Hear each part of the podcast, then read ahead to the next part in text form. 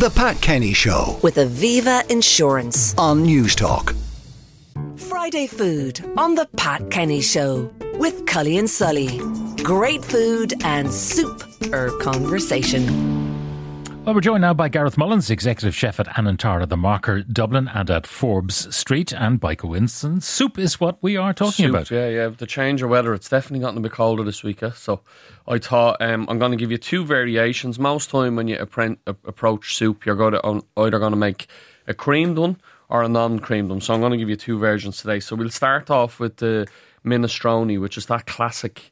Uh, uh, Italian soup that has the pasta in it, and um, it's it, it's a really easy soup for someone to make because there's loads of ingredients that deliver big on flavour. So we're going to do it with cannellini beans, pancetta, and orzo pasta. Um, so what are you going to need? You need 200 grams of uh, pancetta or smoked bacon if you can't get pancetta, works just as good. Couple of leeks that I want you to uh, dice and wash. Two sticks of celery, and I want you to dice them as well. Couple of carrots, peeled and diced.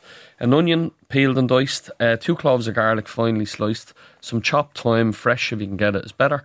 Couple of tablespoons of olive oil. A tin of passata or a tin of chopped tomatoes works great here um, litre and a half of chicken stock, a tin of cooked cannellini beans, and I would say get the cooked ones because if you don't, the dried ones you need to soak them the night before and cook them a little bit longer. 100 grams of orzo. Anyone that doesn't know what orzo pasta is, it's nearly like a grain of rice or a risotto. That's just a very very small little pasta. But if you can't get orzo, of course you can use spaghetti or.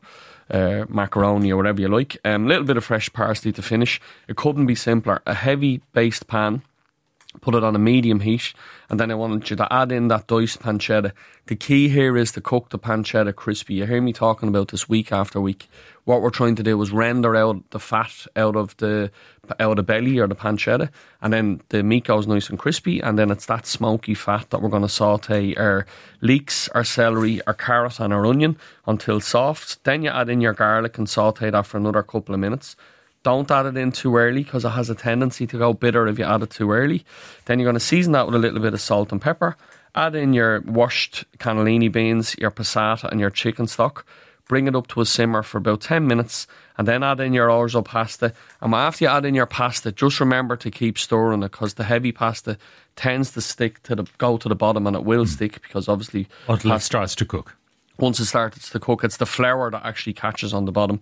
And that's it. Just at the end, then, uh, just check your seasoning. So just check it for salt and pepper. That soup will definitely taste better on day two and even better again on day On three. day three. Lovely. Uh, it's a meal in itself. It is, no sure is. Okay, butternut squash soup with parmesan and garlic crouton. And squash, could I use pumpkin? Because I might have a lot of the internals of pumpkin to spare. Exactly. Lots of pumpkin kicking around at the moment, but I was just mindful that, you know, a, whole pumpkin is a, there's a good bit of uh, cooking in a whole pumpkin. So if you're just doing this for a smaller number, a butternut squash is perfect. But yeah, of course you can. So what do you need to do?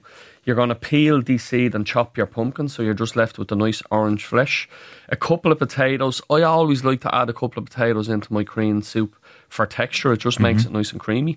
A clove of garlic, couple of onions, ten leaves of sage. Uh, three tablespoons of olive oil this time, a litre of chicken stock, and this is the chef bit now. This is how you get that soup nice and creamy. It's 100 mils of cream, 50 grams of butter, and 50 grams of grated parmesan. I'll tell you what to do with that in a minute. And then to garnish the soup this time, we've got some stale bread, some olive oil, and a clove of garlic. All you're going to do is melt the butter in a pan, saute your onions again until they're soft, add in your sage and garlic, another couple of minutes. Then we're going to add in our pumpkin or our butternut squash and our potatoes and cook that for five minutes. At this point, you want to season it with a bit of salt and pepper.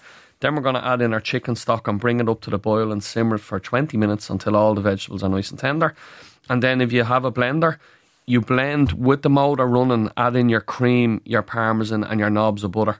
And what that does is it emulsifies into the soup and it makes it really, really creamy and delicious. And then if you want it even more creamy, pass it through a sieve.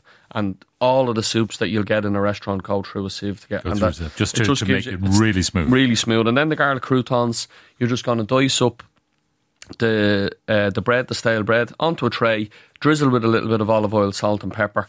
Crush the clove of garlic on your chopping board and set it onto the tray. Pop it into a preheated oven at 160 degrees and bake it for 8 to 10 minutes.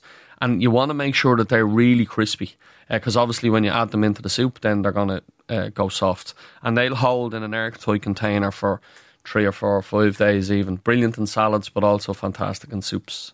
Okay, that garlic that you add in when you're doing the crouton, do you sprinkle it over the crouton? you just you just literally throw it on the tray, and what happens is while the while it's in the oven, it permeate, permeates the. so you don't have to chop it. If you garlic- chop it, you know, if you chop it up and add it in, what'll happen is it'll go really bitter because you're roasting it through the oven. So literally, it's just on the tray to like if you're making a So you're getting a garlic vapor. Exactly. That's all it's doing. It's just for a little bit of background flavour. So um, it's the perfect time of year now. That butternut squash soup, as we said, would work great with uh, with Pumpkin a as well. even a turnip or a celeriac or like think of your root vegetables. And that's kind of what And you're it'll trying work to for do. any of those. yeah, yeah, Brilliant. perfect. Yeah. Absolutely delicious. Thank you very much, Gareth Mullins, Pleasure. Executive Chef at Anantara, the Marker Hotel, Dublin, and at Forbes Street. We'll have Friday Food on the Pat Kenny Show with Cully and Sully.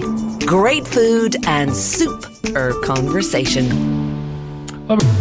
The Pat Kenny Show. with Aviva Insurance. Weekdays at 9 a.m. on Newstalk.